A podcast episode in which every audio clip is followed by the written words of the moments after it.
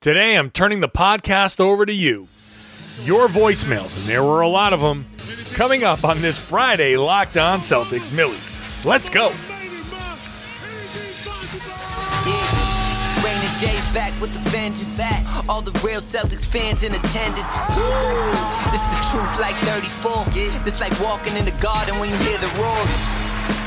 Crowd goes crazy. Most in-depth coverage on the daily. Mainly podcast royalty, the content kings. When you talking about the franchise with 17 rings. Focus like Danny at the deadline. Global with it got a local feel like the red line, the blue line, the green line. Play it in between time. I'ma throw my C's jersey on in the meantime and press play. When the F's done, I can't wait until the next day. Trying to stay in tune with the C's, that's the best way. Melly. Hey there, John Karalis here. Welcoming you back to another Locked On Celtics podcast. Here for you Monday through Friday. If you're new, this is what you get a Monday through Friday podcast. So I host this daily show. I cover the Boston Celtics for the Boston Sports Journal, which you can subscribe to using the promo code Karalis. You'll get $5 off of an annual subscription, which works out to be less than $3 a month. I think it's a good deal. And I am the author of the Boston Celtics All Time All Stars, a book now available at online booksellers everywhere. So today, I was just kind of wondering what I was going to do with the podcast, and I said to myself, John, you've been talking all week. People are frustrated. Maybe we should hear from them. So I put it out on Twitter. I said, here's the voicemail number.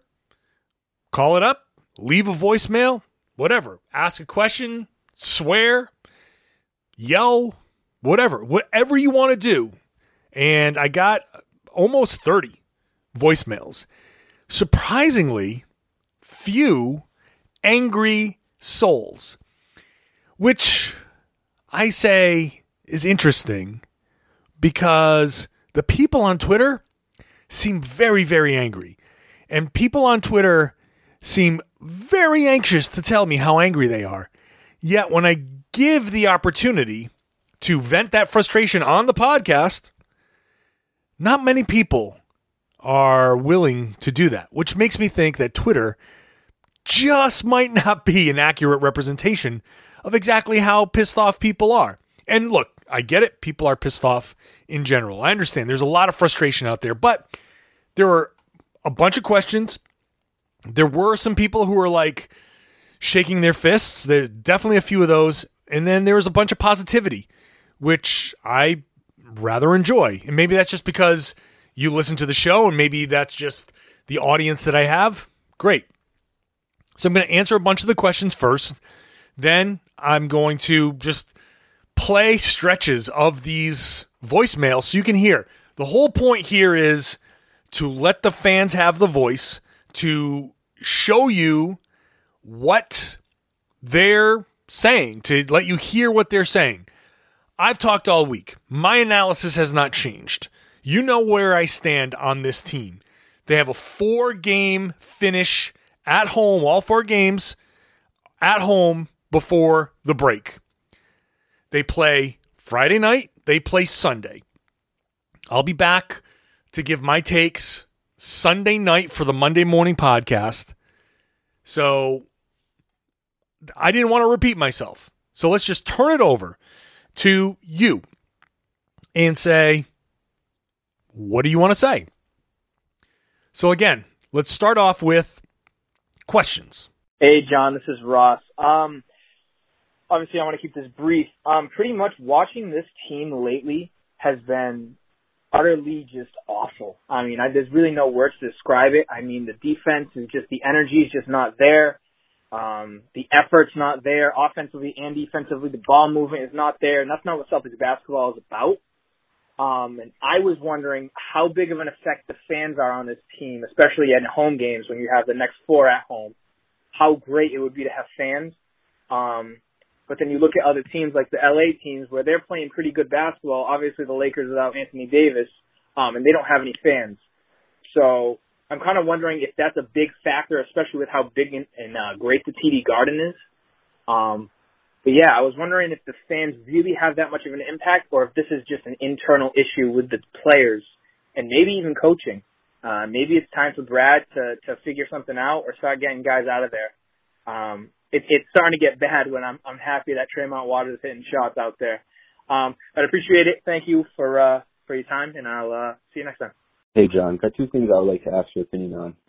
One, do you think the lack of fans has anything to do with keeping the players motivated to play hard? I feel as with the lack of fans that the adrenaline may not be kicking in, and with the grueling schedule, everyone is just beat down and tired, leading to spurts of good play and stretches of really inconsistent play. Two, my ideal TPE targets include players that provide wing depth and a veteran presence, specifically another point guard who can command the offense off the bench. I feel as if we really rely too much on the Jays to create once the bench unit comes in, that the offense can become stagnant and inefficient. I'd love to try to go after George Hill, PJ Tucker, and Garrett Temple. Wanted to start off with the questions about the fans because on Thursday, the uh, Massachusetts governor, Charlie Baker, said that the TD Garden can open up to fans starting on March 22nd. Fans will return to the building March 22nd, 12% capacity, which is basically 2,300 or so, depending on the whatever. So 2,300 or so fans. What does that mean? I don't know. I, I, think I think the fans make a difference. I think it's pretty clear that the fans make a difference, and even a couple thousand fans will give the guys something to play to. Like you make a basket, you look into the stands, and you see people going nuts. That that does help. That does boost adrenaline. There's no doubt about that. And so I think that that could could have an impact. So I know that there are going to be protocols. There are going to be um, uh, what they call the play it safe. So you got to wear a mask. Um, you have a mobile ticket.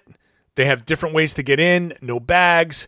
Uh, there's physically distance exits. There's um, ordering I think you can can order from uh, your seat, so you can you can while you're sitting there order your beers and your whatever, and then it'll tell you where to go to pick up your food. So that's a new that's a new wrinkle. It'll be fun. Uh, the second part of that question is TPE related, and uh, PJ Tucker, Garrett Temple. Um, George Hill. I, I think I, I, don't think any of those guys.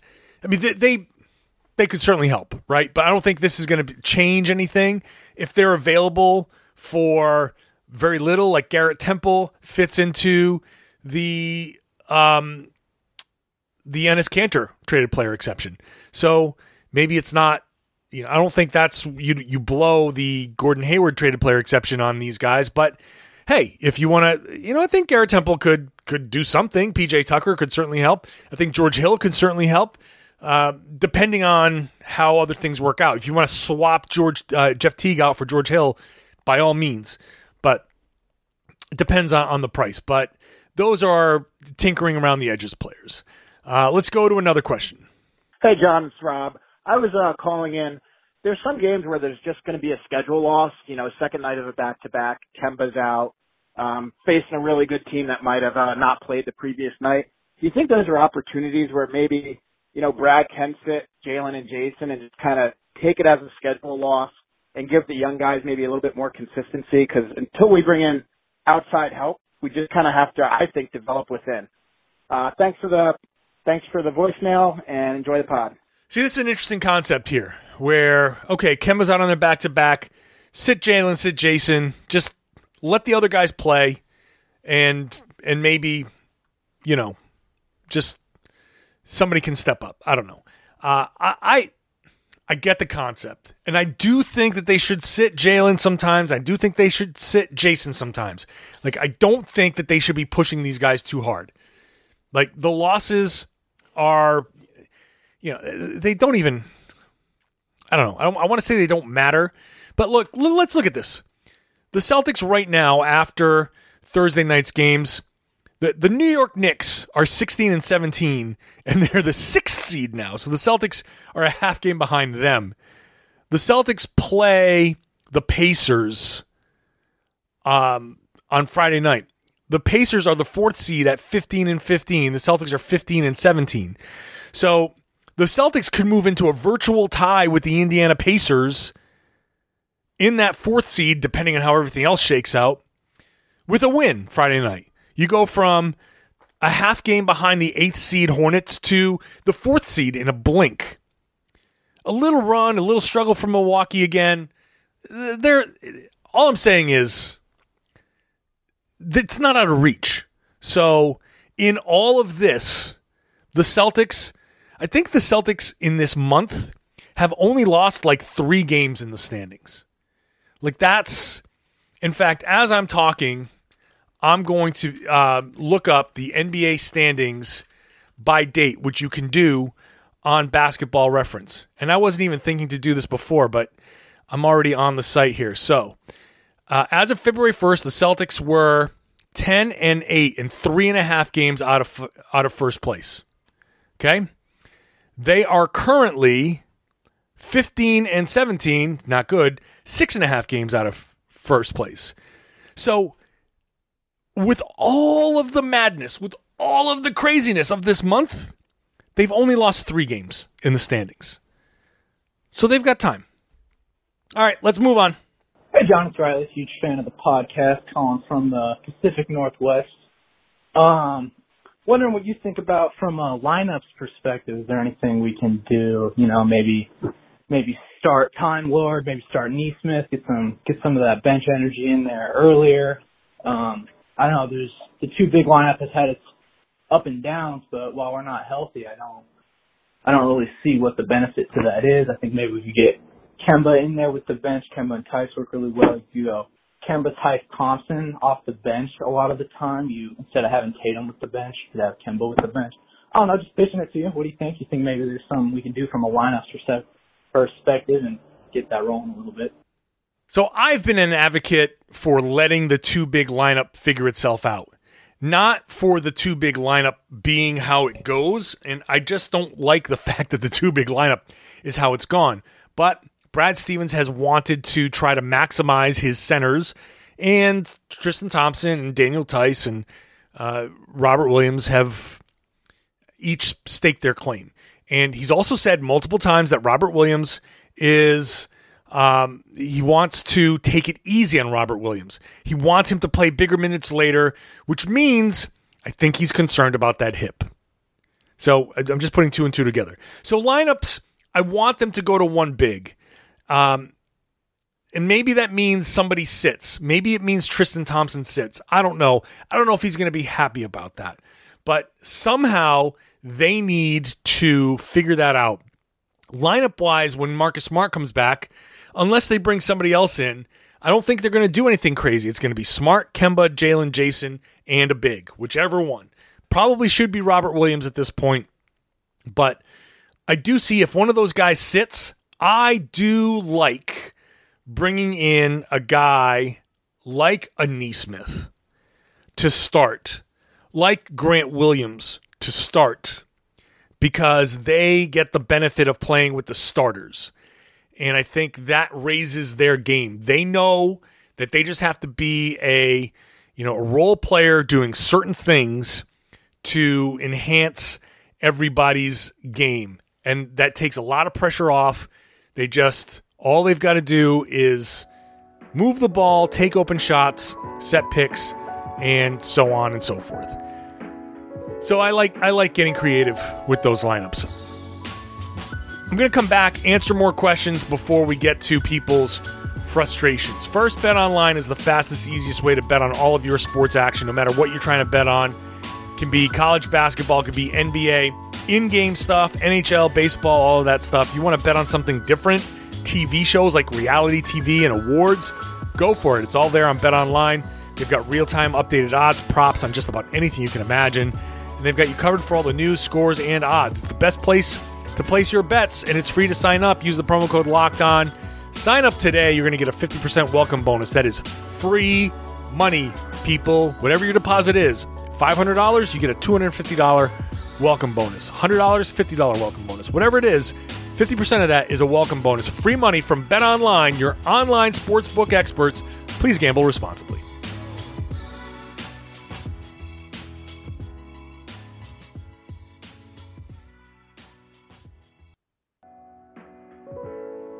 Be sure to follow our social channels, LO Celtics on Twitter and Locked On Celtics on Instagram. Is the relationship broken between Russell Wilson and the Seattle Seahawks? That's what's being covered on the Locked On Today podcast right now. Subscribe to Locked On Today for all of your sports news in less time, 20 minutes or less on Locked On Today. So subscribe wherever you get your podcast. Let's get back to the questions. And uh, let's let's go back to the TPE. Hey, I was just wondering um, if the Celtics use the TPE uh, to go after Nikola Vucevic. Um, where does that leave uh, Theis, Time Lord, and uh, Tristan Thompson in terms of rotations. Uh, I'm assuming Vooch would start, but you know, where does that leave everyone else? So Vooch makes more than the Celtics can take back in the TPE. So he makes 26. He has three years left 26, 24, 22. I'm not a proponent of, of going for Vooch, but let's say they do. Uh, I would assume that that means Time Lord Tristan Thompson, one of those guys, or Daniel Theis moves out. Like they they can't have both of those guys uh, in Boston. So you have to move salary out anyway. So if they can move Tristan Thompson, bring in Vooch, uh, basically that means that you take the nine million that you paid Tristan Thompson, that goes out seventeen million that uh, you you basically reduce Vooch to like 17 million for that first year. Uh tolerable, but yeah, one of those guys has to go. Salary has to go. So you can't you cannot absolutely cannot add Vooch to Thompson and Time Lord. One of those guys definitely has to go. Maybe two of the centers have to go in that kind of deal. All right, let's move on. Hey John, this is a longtime Celtics friend from Georgia and I can tell you how torturous it is to see the Atlanta Hawks win two out of three against my Boston Celtics within the past two weeks. To watch Danilo Gallinari score a career high and have to go to work and listen to these Hawks fans who have nothing but who've been in a pit of irrelevancy for for years. So my question is, Danny says that and Wyc says that we may not use the TP all this, you know, that's uh, before the deadline. But when's the last straw? Like, are we showcasing Nesmith? The other night he played what 20 minutes, didn't take a shot. Is Pritchard going to progress anymore? Is Marcus Smart going to be, you know, our starting two? I know that's a lot of questions, but we Celtics fans have never really. I mean, it's been a while since we've experienced this bad. I mean, I can remember back to uh like oh somebody said the Brandon Bass days, which Brandon Bass was a dog, but it seems like this team has no heart, no will, and it seems like Jaylen Brown, in my personal opinion, has slowly become the go-to scorer on this team. I don't know, Tatum too many isos, too many sidestep three pointers. I mean, we've got to figure this out. What is our next step? Is it Brad's fault? Is it Danny's fault? Is it the player's fault? So just curious to what you have to say about that. And uh, go C's. What is the next step? Um, lots of faults to go around. Really, honestly, is it Brad's fault? I mean, there's some things that Brad can do differently. Um, sure. I mean, you want to go more like in-game stuff.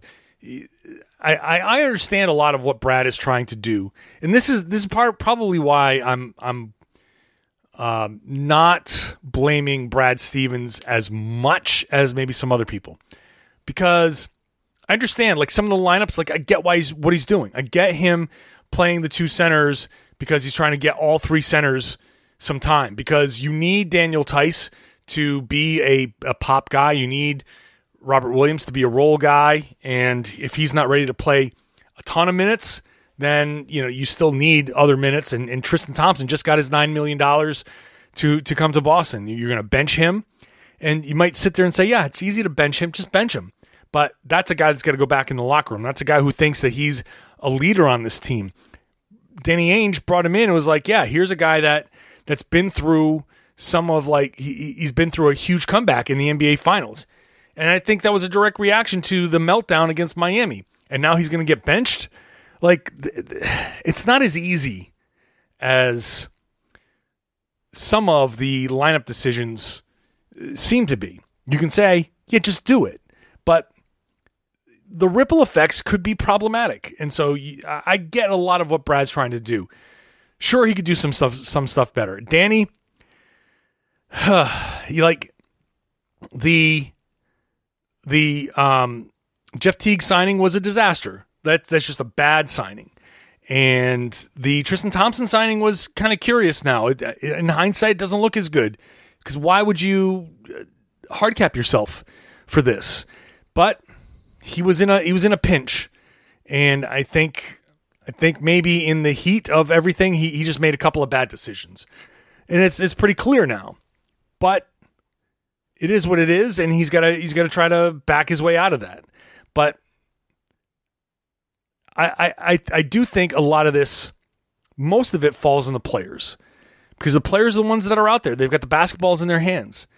So I think, it, you know, the, if the players are going to get the credit for the success that, you know, they, they've, they're not immune. They're professionals, and it's not up to Brad to motivate them for every damn play, uh, uh, regular season game it's up to them. It really, I do believe that it's up to them. They get paid that money. they want that moment. That's it. A lot of it's up to them. Play hard, like I said yesterday, and then the coaching comes into play. If those guys are doing everything they're supposed to do, then the coaching comes into play. If if he makes mistakes with his substitutions, if he makes mistakes with the timeouts and all of that, and and the guys are playing hard, and then the coach screws up, then we can we can do that. But I'm I'm starting with the players on this one. All right, moving on. Hey, John, this is Kyle from Chicago. I love the show. Uh, is Kemba Walker's contract untradeable? The way I see it, he's got three years left. He's going to definitely pick up that player option. Uh, he is a score first point guard who cannot get to the rim who, like he used to. He's not driving and kicking. He is only averaging four assists per game when he's playing next to the Jays. I don't know how that is even possible. So he's not a good facilitator. He has obvious limitations on defense, and I think we'd be much better off with a guy who can defend and facilitate better at the point guard. So is there any way we can get out of that contract by trading him to a team like OKC or Detroit or some kind of three-way deal with moving pieces like Horford and Griffin? Is there some kind of way to get out of Kemba's contract? Thanks love the show. Kemba Walker's contract is probably untradeable at the moment. And I mean, nobody's untradeable, but for basically two more years after this one, unless somebody thinks that he's the missing piece and they believe in his future, then I don't think anybody wants to trade for him. And and frankly, by the time he plays himself back to the level where somebody wants to trade for him, the Celtics won't want to trade him. Like you won't want him traded. And I don't think he should be traded right now. Next year becomes a little bit more tradable the year after he's an expiring contract. There's there's a possibility I think this summer if it doesn't work out that maybe Kemba could be part of something this summer. That's possible. Um, if if not the following summer or the following trade deadline, but I wouldn't be surprised if Kemba doesn't make it through his whole contract. Like that's that's part of the deal. But if he gets back to playing the way he's going to play, then that's not a, a, contract you don't want to trade him. So but we'll see. I mean, I, I, I certainly think that there's a possibility that Kemba could go. It's just not going to happen this season. All right, let's uh, let's move on. Let's next question. John, what's up? My name is Jake Thompson. I'm calling from Pennsylvania. Uh, huge Celtics fan since third grade. We're working on close to 20 years now. Um, my one question that I feel like doesn't get asked enough is why are we in such a rush? Meaning, why are the fans in such a rush? It just like our timeline doesn't fit a championship or even you know finals or Eastern Conference finals expectations. I just don't really understand why everybody thinks like now. Why are fans in a rush? Well, part of it is that Celtics fans are spoiled. They've been used to championships. You see 17 banners. The Lakers have 17. You know, you don't want to see the Lakers. The Lakers could pass the Celtics this season. Celtics have had the lead throughout the entirety of the NBA history. Now all of a sudden, it, just like the Celtics to blow the lead late, right? But yeah, people are impatient. I get it. It's especially now, especially at this part of Boston sports history, especially because a lot of 20 somethings only know Boston sports dominance. And I think that's fueled a lot of this. A lot of young people, 20s, 30s, all you know is Tom Brady winning Super Bowls, the Red Sox winning World Series, Celtics getting a championship, the Bruins getting a couple. Like, you just think Boston is title town. And and look, this is my old man. When, when I was growing up, yeah, the Celtics won championships, but that was it. The Patriots, Patriots sucked. You know, Bruins were good, but they never they never broke through. The Bruins were frustratingly good. Man, I love those Bruins teams too, man. Cam Neely, Adam Oates, Ray Bourque. Oh, I love those teams. Reggie Lemelin as the goalie. Oh, God. I love those Bruins teams. They could never break through. That's why when Ray Bourque went to the Avalanche and won a won a Stanley Cup, they brought him back to City Hall Plaza for a, a, a celebration because Boston fans were just so happy that the guy that had spent all of his time in Boston uh, toiling finally got one. You don't know what that's like.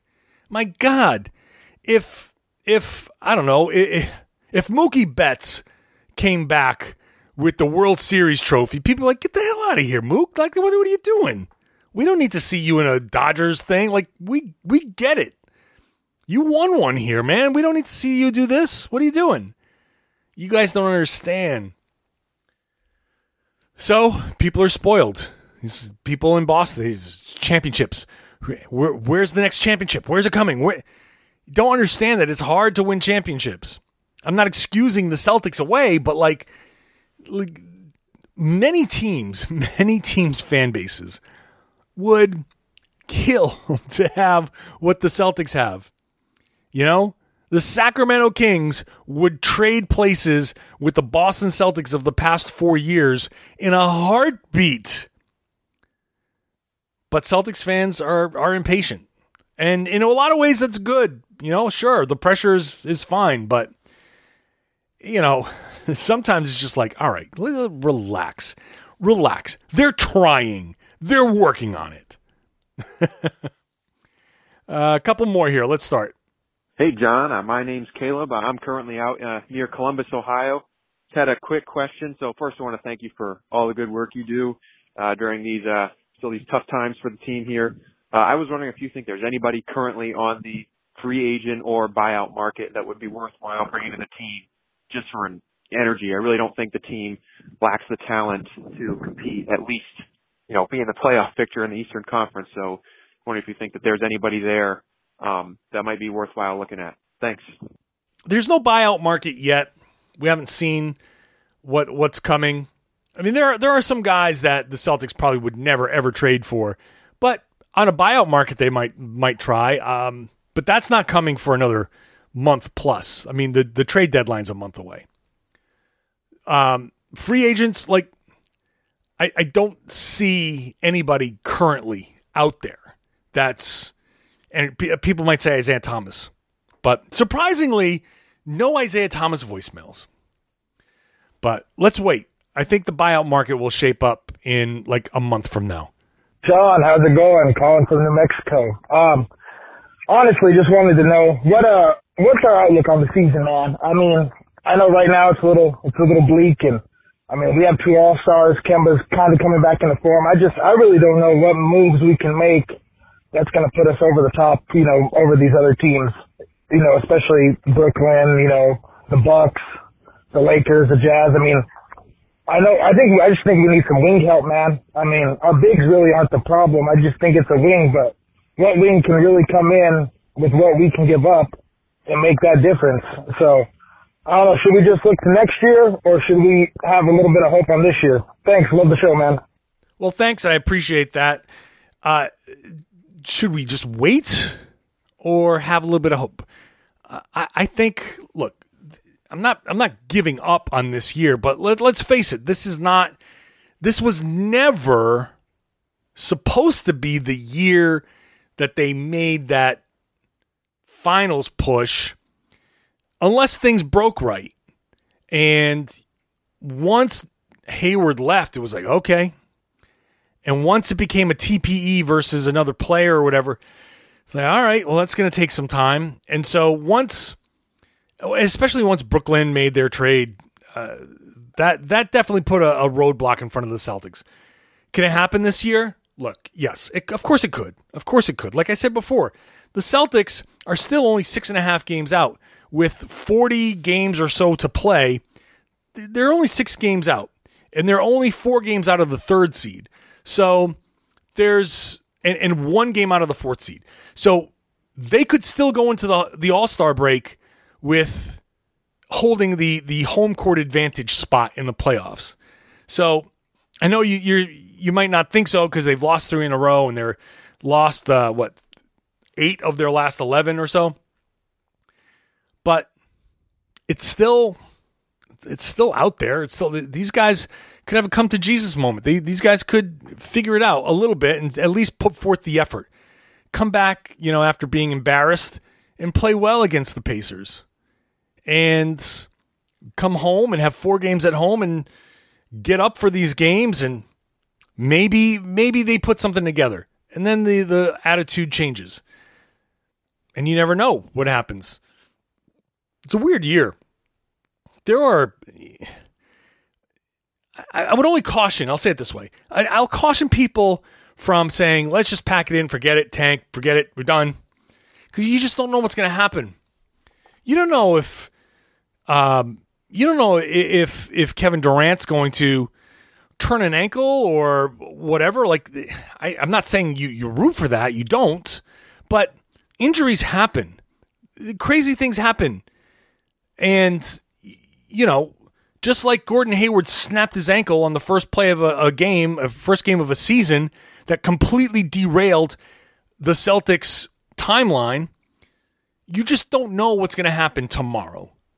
And so you don't just throw it all away 31, 32 games into the season where there are 44 games left. You just don't. You play it out because you just never know what that next break is going to be. Tomorrow is going to be something different. And maybe Jayson Tatum or Jaylen Brown read something in a book that makes them go, you know what? Yes. And they come out with a different attitude.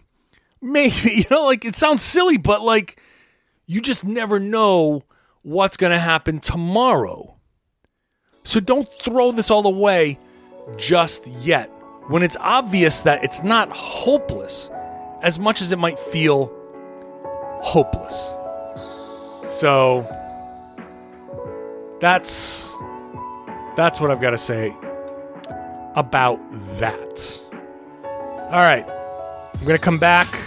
Final segment. I'm just going to string the frustration and the positivity all together so the people can have their say. That's next on the Locked On Celtics podcast.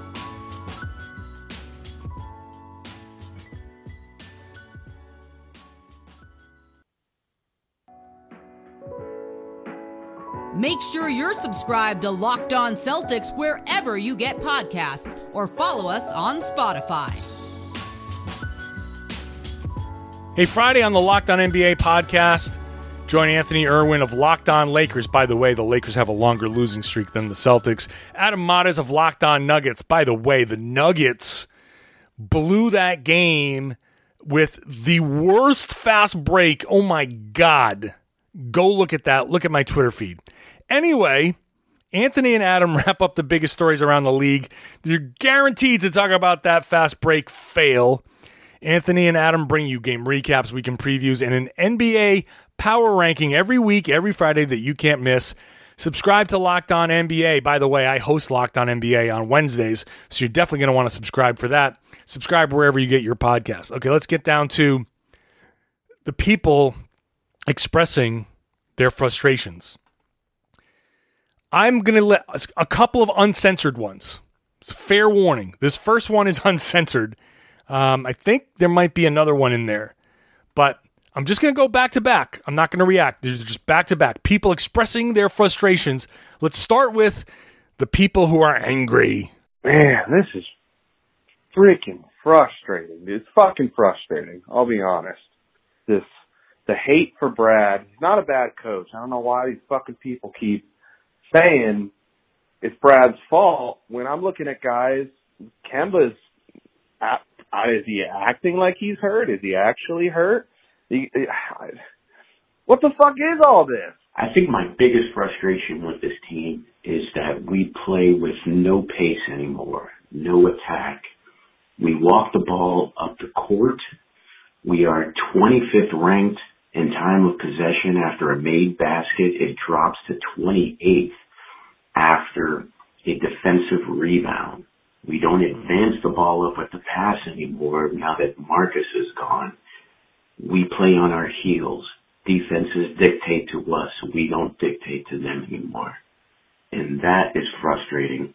And I bet Tommy is rolling in his grave right now, just look thinking about it. The amount of pain the Celtics have caused me, I can't even describe it. But part of me still believes that they can make a run. And I don't know if that's me being biased, but the one thing I do miss the most is them playing hard. I've shown phases of it, but it just hasn't been there. I don't think it's as bad as 2018, 2019 season because they just never played hard and they looked out of sync. But I just miss the times when they played hard every single game. So hopefully we get back to that soon. Hey, what's up, John? It's, it's a joke here. You already know who it is. Uh, love the podcast, man. But honestly, man, with these Celtics, you know, I just feel like with Marcus Smart, Romeo Langford, I feel like those are the key pieces that we're missing. You know what I mean? Give me Kemba Walker, and then backing him up is Cass Peepee. And you got Jaylen Brown backing him up. You got Marcus Smart. And you got Jayson Tatum backing him up. You got Romeo Langford, right? And then Daniel Theis, Robert Williams, Tristan Thompson, all running the four the, the forward positions and center spots.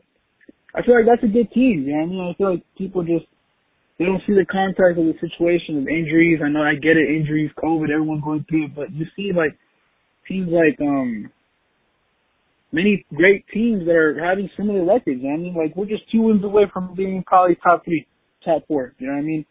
Like other fans don't don't recognize that. They just want wins, wins, wins, wins, wins. And it's the NBA. It's tough. All right, thank you for the time. Have a good day. Hello, this is Devin from Dorchester, I, I'm just I'll call out the Celtics because I'm pissed. They stink. I'm not confident in the games at all. They don't have a bench anymore. Kemba's not healthy. Smart's not healthy. You know, I miss Al Horford the most out of all of them. The people that are calling for Danny Ainge and Brad Stevens to get fired, they're so dumb. I mean, if either one of them got fired, they'd be a top pick for any any team looking for a, a you know a GM or a coach. Uh, yeah, Wyc, Wyc was right in that. I loathe the man, but you know I miss out the most. So thank you. Hey John, big big uh, fan of the show. So I recently was talking to my buddy about just the misfortune um, and terrible injury list that the Celtics have had over the past few years, and I look back to the 2017 season, before the 2017 season, um, and just how we mismanaged so much talent. So I just want to run through. We had Tatum, Brown, Hayward, Horford, Terry Rozier, Marcus Smart, Daniel Theis um, were the key guys, and then we also had Crowder and Isaiah Thomas, which we obviously shipped with a pick to pick up Kyrie. Um, and then we also had these picks that absolutely just turned into nothing. The Kings first round pick, which we took to Langford. Um, this was the Zion draft, and Kings haven't drafted that late in forever.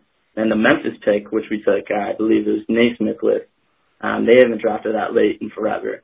Memphis, the other years, have drafted the likes of Jaren Jackson Jr. and Ja Morant. And then this last pick, which went to Kyrie in that trade, um, turned into Collin Sexton. Um, so it's just terrible to see all the talent that has gone through the Celtics on not even one finals appearance. Um, and I was going through the worst case scenario, having all that talent what would the bare minimum be for a Celtics team today, looking back? And I came up with Tatum, Brown, Hayward, Theis, Rozier, Smart, and all these picks would be the worst case scenario. Never make the Kyrie trade. Obviously, it's the right thing to do. Maybe that falls through. Um, and just to see that, it's pretty terrible. Just wanted uh, to get that out there. Um, I know I might not make it on the show, but a lot of frustration from the Celtics fans. Uh, thank you. Hey, John, Travis from Indiana. Uh, here's my biggest frustration. Uh, personally, uh, I, since I live in Indiana, I don't get to watch any of the Celtics broadcasts unless it's on NBA Team Pass. So while we are faltering and falling apart late in games, I have to listen to the annoying opposing team announcers. So that sucks. But also, uh, frustrated with just the continuity of what we have. Uh, rotations, I, I, I don't understand. I'm not, uh, I, I'm I'm at a loss for words because Semi Ojeleye's lighting it up, then he's not. Javonte Green's in the lineup, then he's not. Carson Edwards plays well, then he's not. Uh, that's that's my frustration. I think that the players are kind of doing some things too, and I know that uh, five people on the court at the same time having cohesion is is important, especially on the defensive end. So I don't know if that's where it is, but uh, man, just little things, little little things are just ticking me off, like not blocking out or sprinting back on defense. So uh, hey, but on on a good note, uh, the young guys at the end of the game look good. So hopefully Nesmith gets going. Thanks, man. And now we're going to end it on a positive note. And I am very thankful that a few of you decided that this was a time to be positive. Like, first of all, not the end of the world. It's not it's not an affront to you personally. These guys are trying. I think they want to win. And I think that there is time for them to figure out how to win. I'm a, very appreciative of everybody here that feels the same. So let's end it with some positivity. Hey, John, uh, long time listener, first time caller. Um, I just wanted to give a little something to all the Celtics fans out there. I see a lot of negativity out there, a lot of doom, a lot of gloom, and I don't really understand what it's all about. Hi, John. Big fan. So my biggest frustration right now is fans and the overreacting and the lack of logic that we've been using. I feel like we're almost Sixers fans or Philadelphia fans. It's it's it's mind-boggling, and part of me almost believes that all the people saying "fire Brad" on Twitter aren't even Celtics fans. They just want people, they just want to see the Celtics collapse, almost like Joker. He just wants to watch the world burn. Because before the season started, we all knew that this team was not deep. We need our four key players to do everything, not everything, but to be able to do everything that we want to do. They haven't had that for what one game. This team with a lack of depth, they need everybody. If you take off one piece, the lack of depth and lack of experience is exposed that much more. So let's be patient. Let's see what they got. Yes, it's very tough right now, but let's see what happens when they're fully healthy. Brad is not the problem. Danny Ainge, yes, his roster is not great, but he's also, if we look long picture, he has so many, so much young talent. Let's see what they can do. And if he finds two or three players that can be great role players on cheap contracts, gets rid of the other ones, and next year fills in the rest of the roster, this team can be great again it's really not that dark of a hole. The only problem is we're so impatient, which hurts to say because we've overachieved the last three. How many teams can go to three conference finals in four years while being led by two guys who aren't even in their prime yet? Basically, we're being so impatient, and the reason why we stink so much right now, or it's so hard, is because we overachieved in the past. Let's be patient. Let's see what happens. I will almost give them a pass this year, and let's fill out the holes and be back next year. Honestly, that's how I feel. And even next year or at the end of this year, we get Kemba back and he gets healthy, we get Smart back. This team can be just as good as it was in the bubble last year. Let's be patient. Let's see what happens. Hey, John. Uh, now I know you're probably getting a lot of negative voicemails. A lot of people yelling, screaming, fire Brad, fire Danny, this team sucks. And I get that. I'm seeing a lot of that. But this team is now being led by a 22 year old and 24 year old. 22 year olds and 24 year olds don't win championships.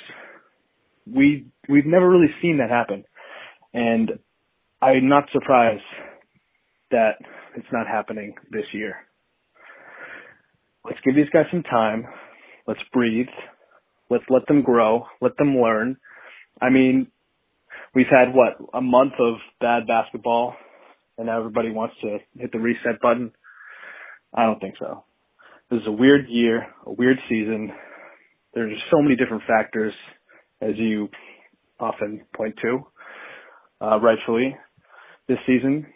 And I just, uh, I just can't get worked up over anything that happens this season.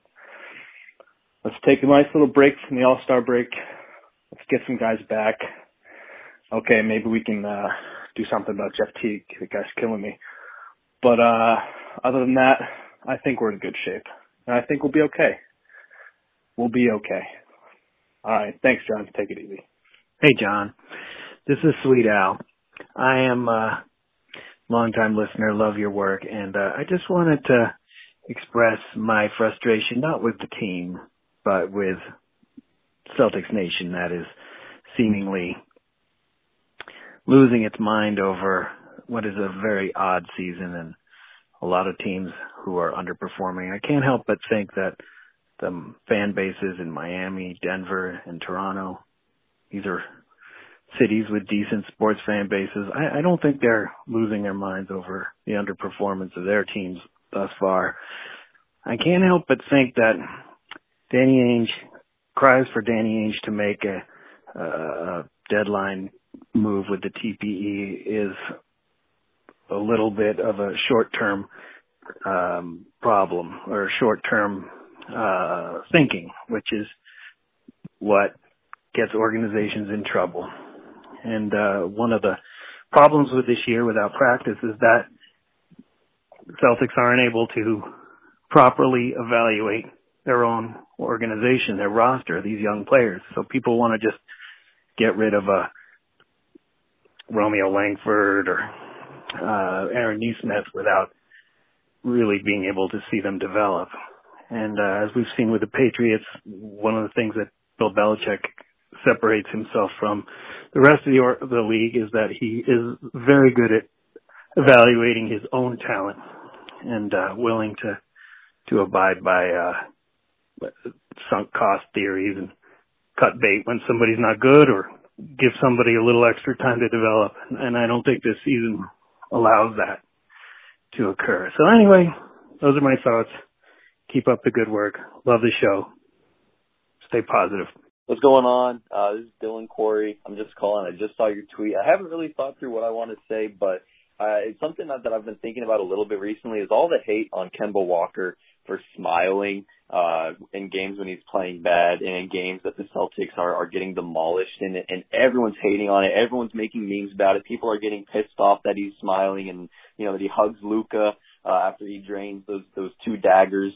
And, and you know what? I, I do not care. I love that he smiles. I, I think he's probably the only player in the league that would be smiling in those moments. And the fact that we are pissed off at the team and are turning it around um, on Kemba and, and making him feel guilty for having a positive attitude when obviously he's not truly satisfied with his performance. He's not happy with how he or the team is playing, but he's keeping a positive attitude and that's what he's done since he's been here and that's the type of guy he is and I'm I'm happy to have him on the team. Even if he's not playing well, I'm happy that he has a positive attitude. So so that's what I want to say. Hey, this is Joe from Arkansas. Coming into this season, I was like, well, we're not going to win it anyway, so might as well just take this year to develop the young guys and, you know, wait till next year. And that's kind of helped my perspective a lot this year. I want to go through all these struggles.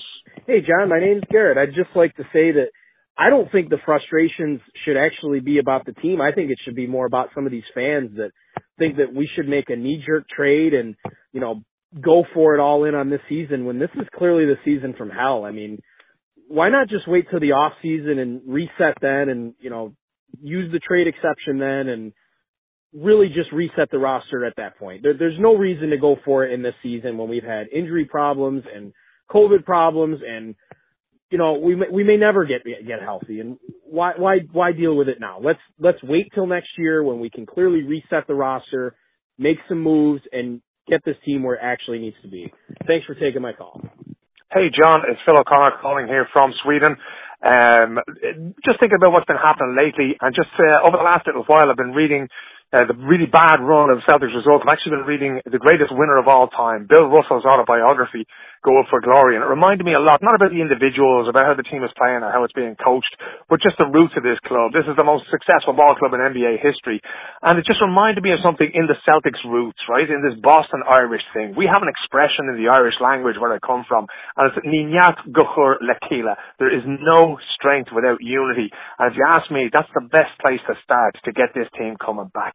I hope you're well, my friend. I hope to see you in the garden sometime soon. Take care. And that's that. That's the podcast. Thank you, everyone, for your voicemails. Um, I can just leave that voicemail line open for people if you want to call in. It's 617 221 6010. 617 221 6010. Uh, I, I did this for a while before, and it just kind of tapered off. And, well, you know, we can try bringing it back. But thanks to everybody who called in. I think I got everybody's voicemail in. I might have missed one or two. I apologize if I missed it. But thank you for for submitting those. I hope everybody enjoyed this. A little bit of a departure. Again, the Celtics play on Friday night. They play the Pacers, and then they play again on Sunday. So, two straight home games Pacers and Wizards. I will be back after that, hopefully, fingers crossed, talking about two wins. And maybe we can get a little bit more positive vibes over here. So, subscribe to the podcast if you haven't. If you have, a five star rating and a good written review would be awesome. And share the podcast. Tell your friends that they should be listening to the Locked On Celtics podcast here on the Locked On Podcast Network. Thank you for making Locked On Celtics the number one Boston Celtics podcast on the planet.